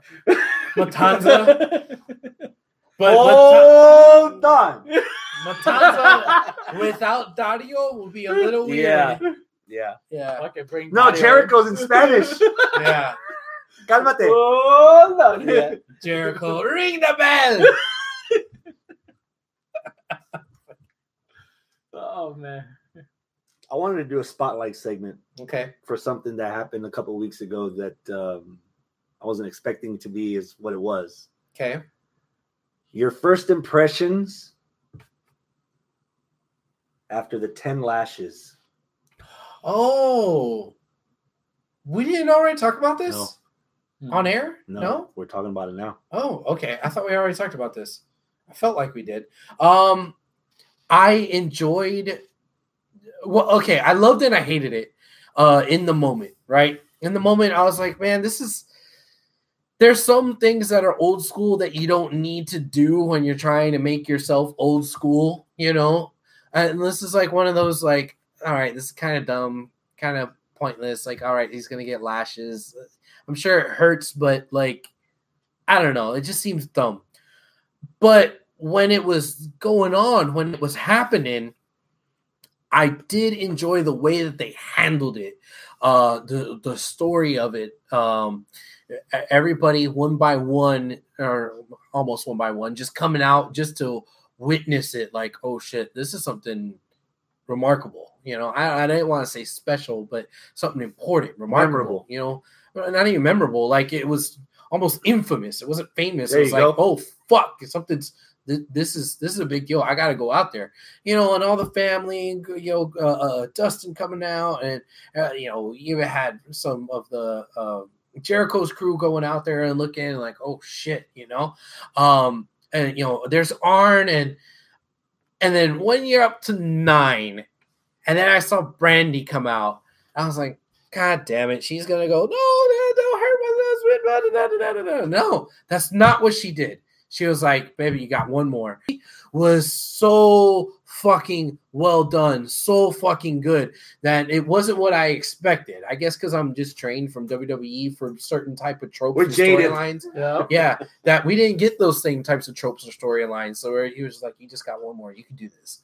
Like, oh, that's what I needed right there. And that made it good. I, I liked it. And then MJF's facial expressions, where you saw that those cards that he was holding close to the chest, he had to lay them out on the table, which was his cards were. I was gonna try to use this to figure out a way to weasel out of this match. I figure if I get a chance to just whoop him enough without him having to touch me, I could get away with not having the match. If this was WWE, you wouldn't have had all those intricate details. If this was WWE, you would have just whipped them, whipped them, whipped them, and then that's the end. And then, ah, yeah, that's what I did. And then probably like a brawl or something. But the story of like he had a fucking plan like that, that did it for me.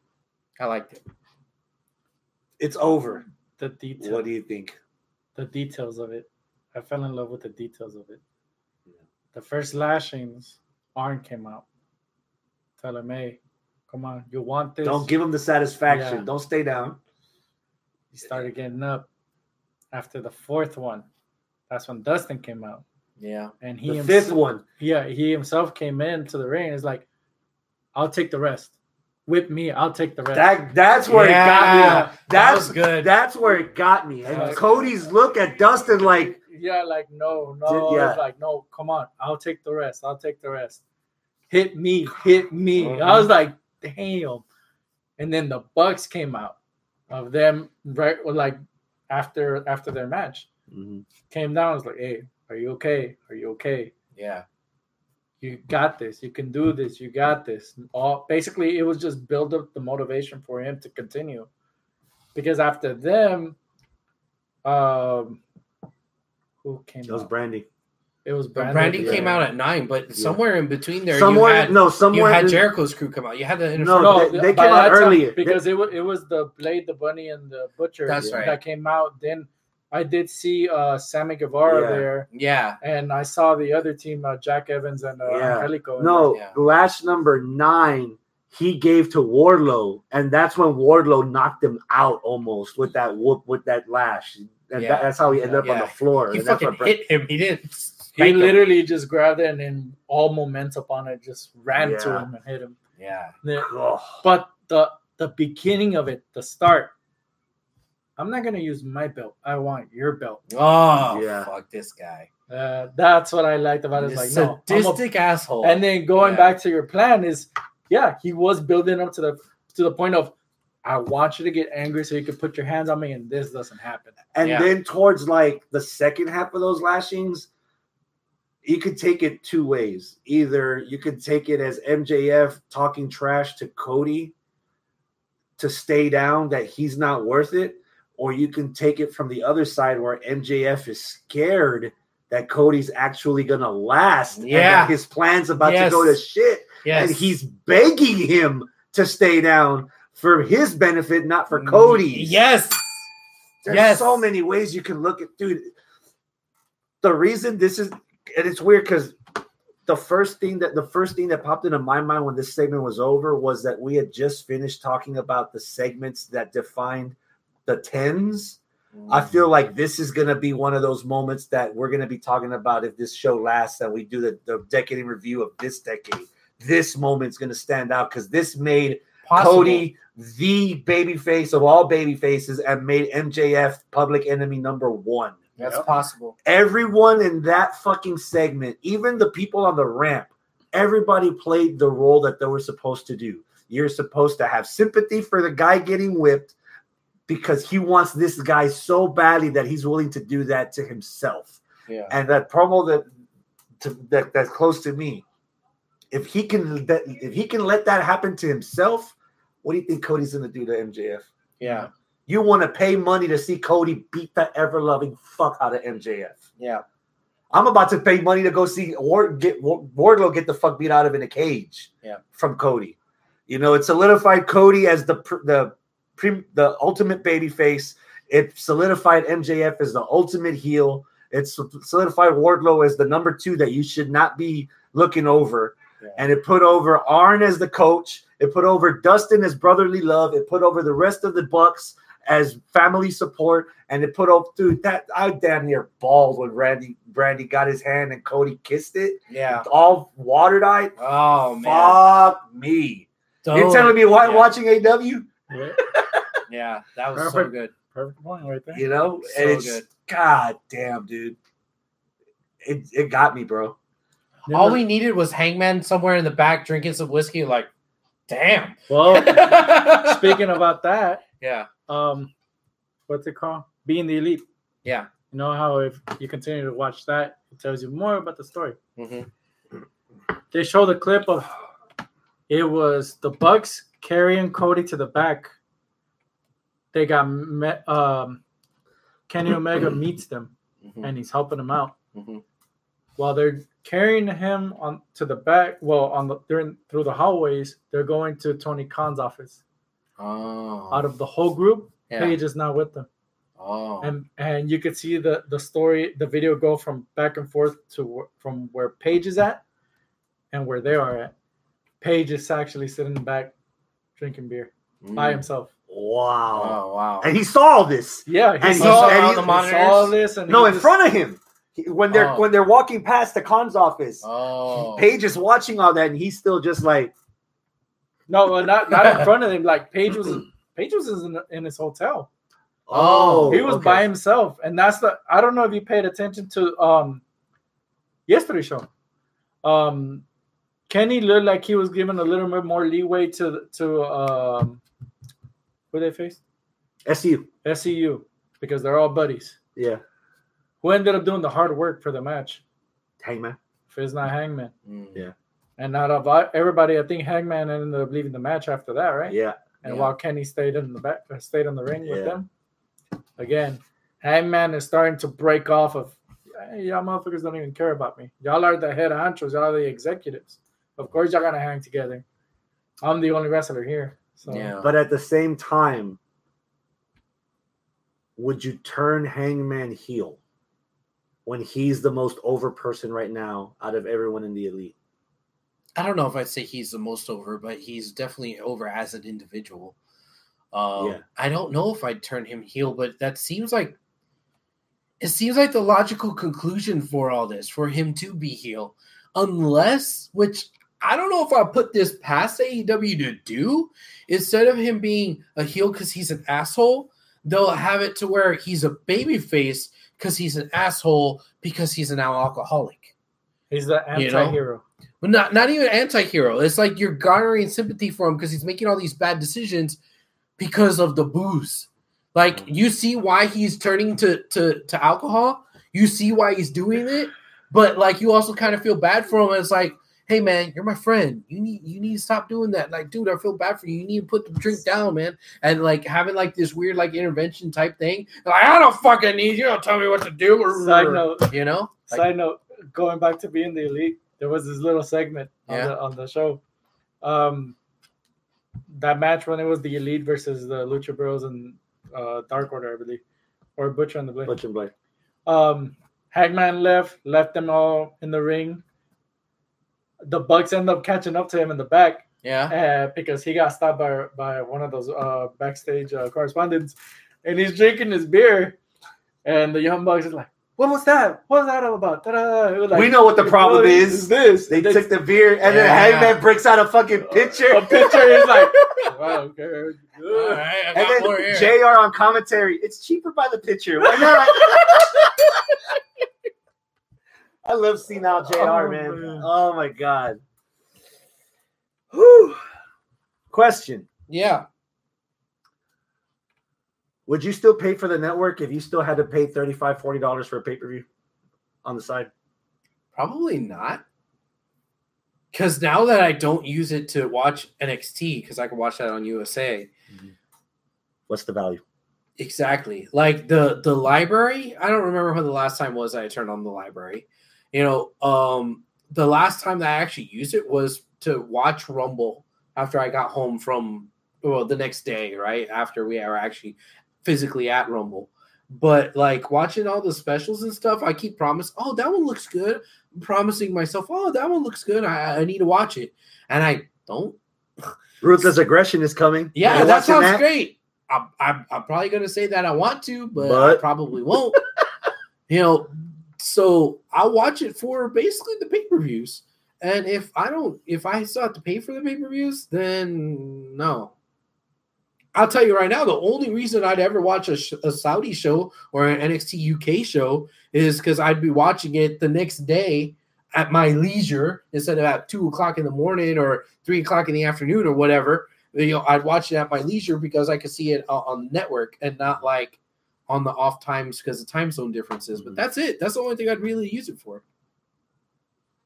What about Yeah. you? I have it for the pay per views, but Mhm. I think where you're going. I think I already know where you're going with this. Let it out. Is it because they're trying to sell the rights to WrestleMania to NBC? Fox. No, for Fox, yeah. Yeah. So No. they would basically be airing WrestleMania for free on Fox Hmm. and like a Super Bowl. Um, but they're trying. They're thinking of maybe even possibly doing them for the Big Four and selling them, selling the rights off. Mm. But um, what would I mean? But then you would have to replace that with something. Honestly, You know? the reason why I think WrestleMania is for Fox is because the WWE hasn't been um, given giving Fox what they wanted from the get go from SmackDown. Hmm. It's all about the ratings for Fox, and they invested fucking three billion dollars for them. Yeah. So they want their money's worth, and at least they want to see something that gives them a glimpse of what they're gonna get. Yeah, What's more than that if it's not WrestleMania for? WWE? that's that's their biggest Yeah. commodity, really. Hmm. Yeah, if that happens, uh, I hope it works out for them. But They could start next year really with the gonna- WrestleMania in SoFi, so from the new SoFi Stadium in LA. True. Yeah.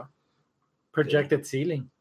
Yeah. oh, cool. So if you thought the worms on the ring were something, imagine seeing them on the ceiling. Oh, great. Roaches in the sky. you see a fucking Randy Orton fucking sperm. You know, doing a circle in the middle. yeah, great. One more before we call it quits. I don't put asses in seats. Yeah. Since we might not get to talk about this until after the fact, what right now is the better title match? Brock against Ricochet or Goldberg against The Fiend at uh, Super Showdown? I'll go first on this one. Go ahead. I got Brock and Ricochet.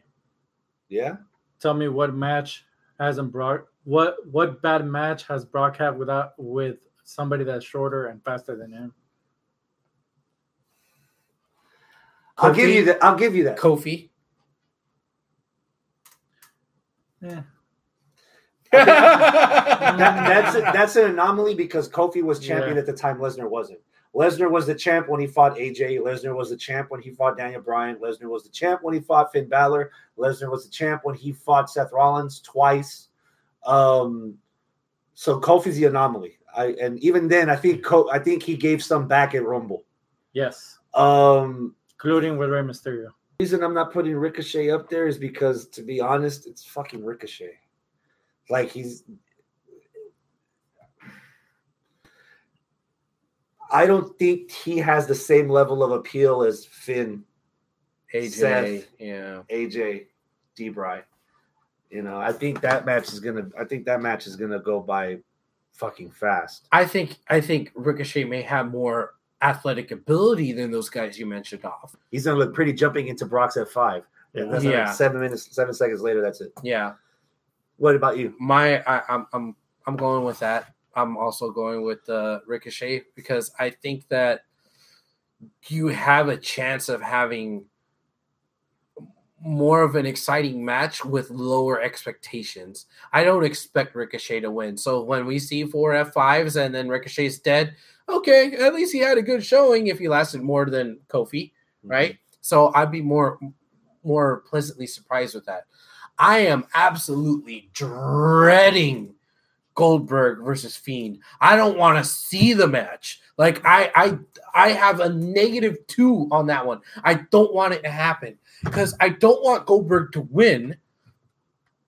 And I I'm afraid Goldberg is going to win cuz it's WrestleMania season and it's in Saudi and Fe- I don't I don't think I don't think Fiend's going to win it. Hmm. And even if he does, if he does win it, uh, okay, he beat Goldberg.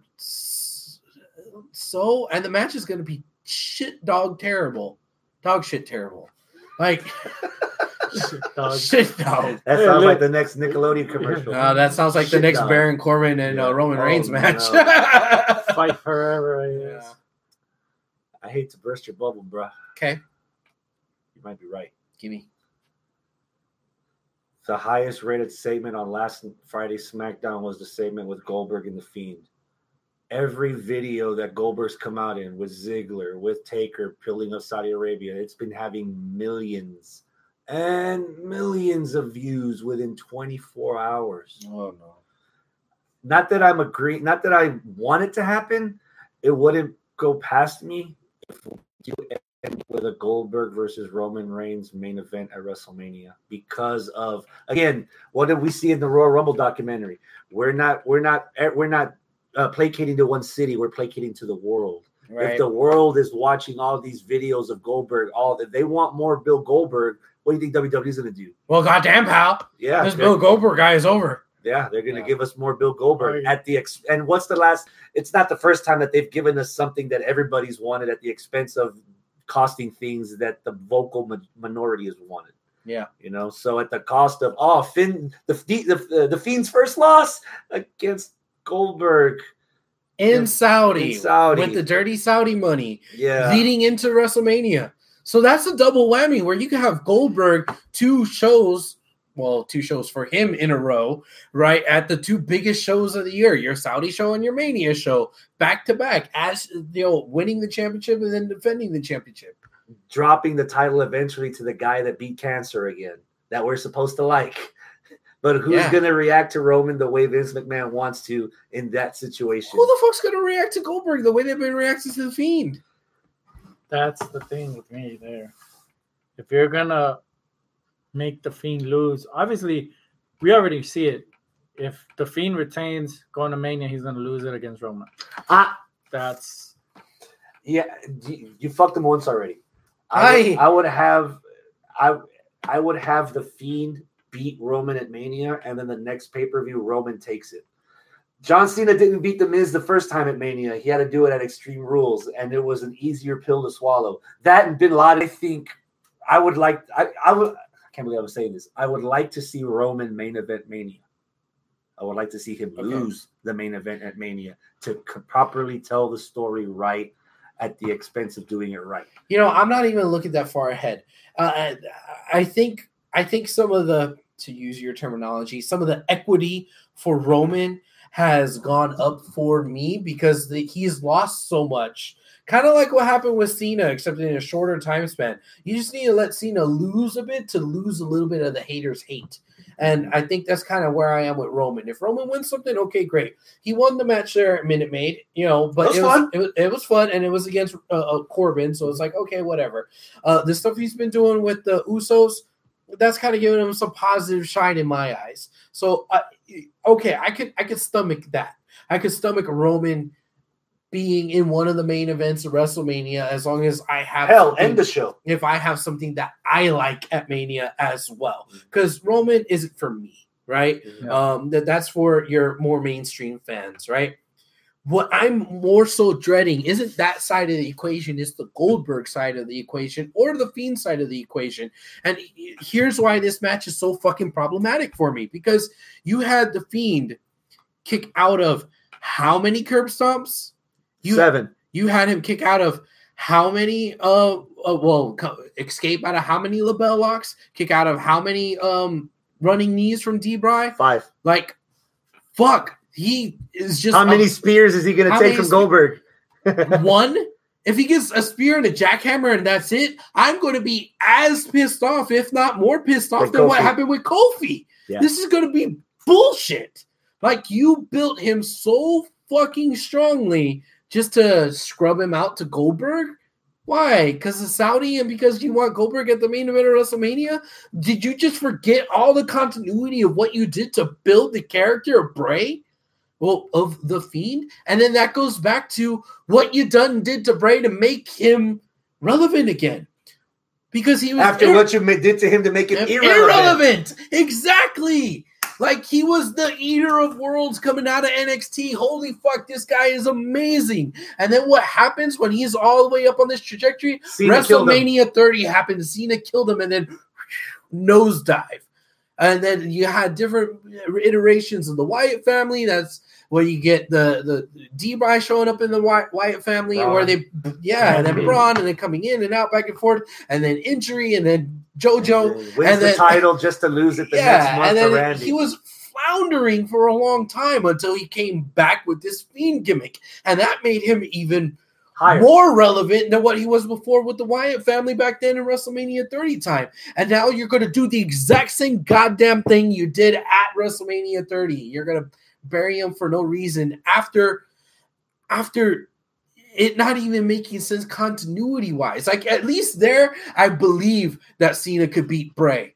Cena shouldn't have beat Bray because of the marquee shit behind the scenes, but at least in the context of kayfabe and the match, okay, Cena is one of the greatest of all time. Bray is somebody on his way up. Okay, he loses. In the context of this match, of this continuity, he should not get beat by anyone unless that person is psychologically mind fucking him into being Bray and not the Fiend. And Goldberg is not a psychological mind fuck kind of guy. Nope. He never has been. He's going to be spear jackhammer. If I have to do it again, another spear jackhammer, one, two, three, and that's it. If the spear jackhammer doesn't work from the beginning, uh, uh, what do I do, boss? And then that's it. You know, so it's like we know we're not going to see an F5 fest or, or Suplex City out of Goldberg because he can he can't even last as long as fucking Brock. So you could get any match, any given match. I don't care if he's wrestling a broom or whoever. He's going to be doing one spear, one jackhammer, one spear, one jackhammer, maybe another spear, and that's it. That's not enough to defeat this fiend in this context in this storyline because you're saying the jackhammer and the spear is that much better than the LeBell lock that was applied four or five times, the running knee that was like five or seven or however much it was, the stomps and all that. Like shit, man. Now not only are you burying Bray, but you're burying all the people that Bray beat. I don't think they're gonna do it. Okay. Um, yeah. Okay. I'm, yeah, I'm gonna echo him. I Okay. think it's gonna solidify Bray, uh, the Fiend as the guy that took all the shit from the Hall of Famer and still survived. I hope I'm, so. I'm, I'll, I'll give I'll give the the creative team respect on this aspect. I understand why Goldberg wants this. Hey, I never got my fucking rematch for the belt I lost. Well, you know, what about me? This should have happened three years ago, right. you know, before he got put in the Hall of Fame. Yep. But I can see where Goldberg's coming from.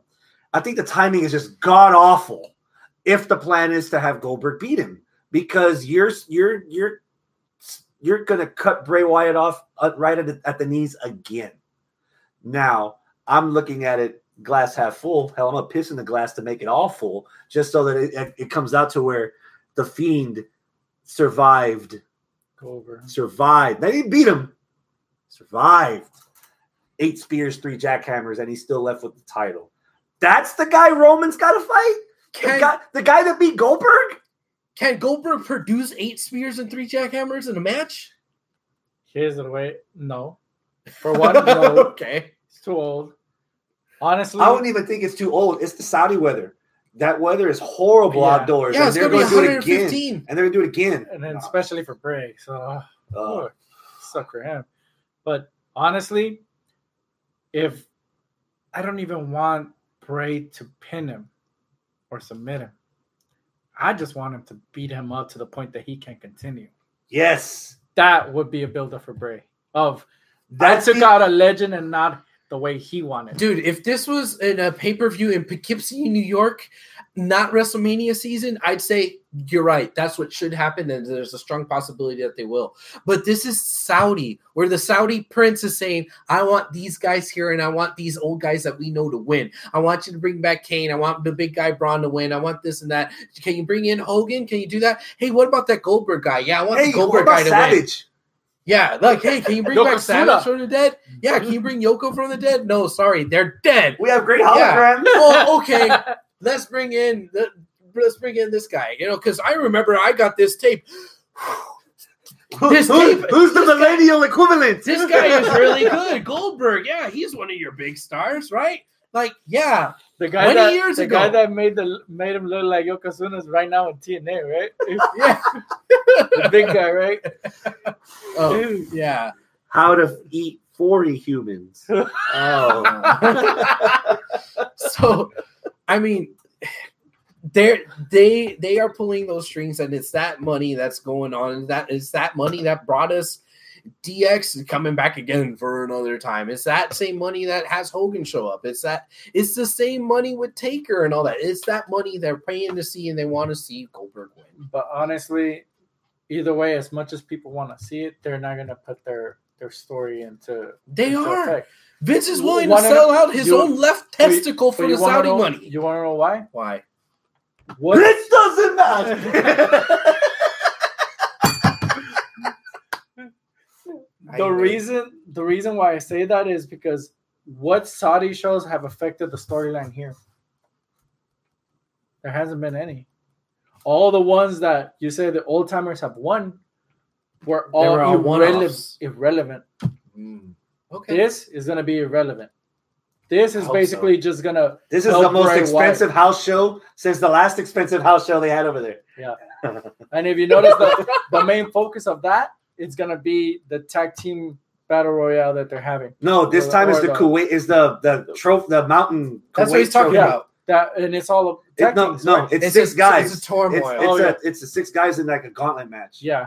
oh, I thought it was a tag team. No, it's a tur- it's a uh, gauntlet match. Yeah, I thought it was a tag team. Gauntlet, because but the the starter before that one was best in Best, the world, best tag team in the world. best yeah. tag team in the world. And then the And one greatest before that Royal one Rumble. was best in the best world. in the world. And before that was the greatest Royal Rumble. Yeah, So they're coming that's up with their all kinds main of shit. attraction. Yeah. okay. So it won't it won't bother that. I hope you're right.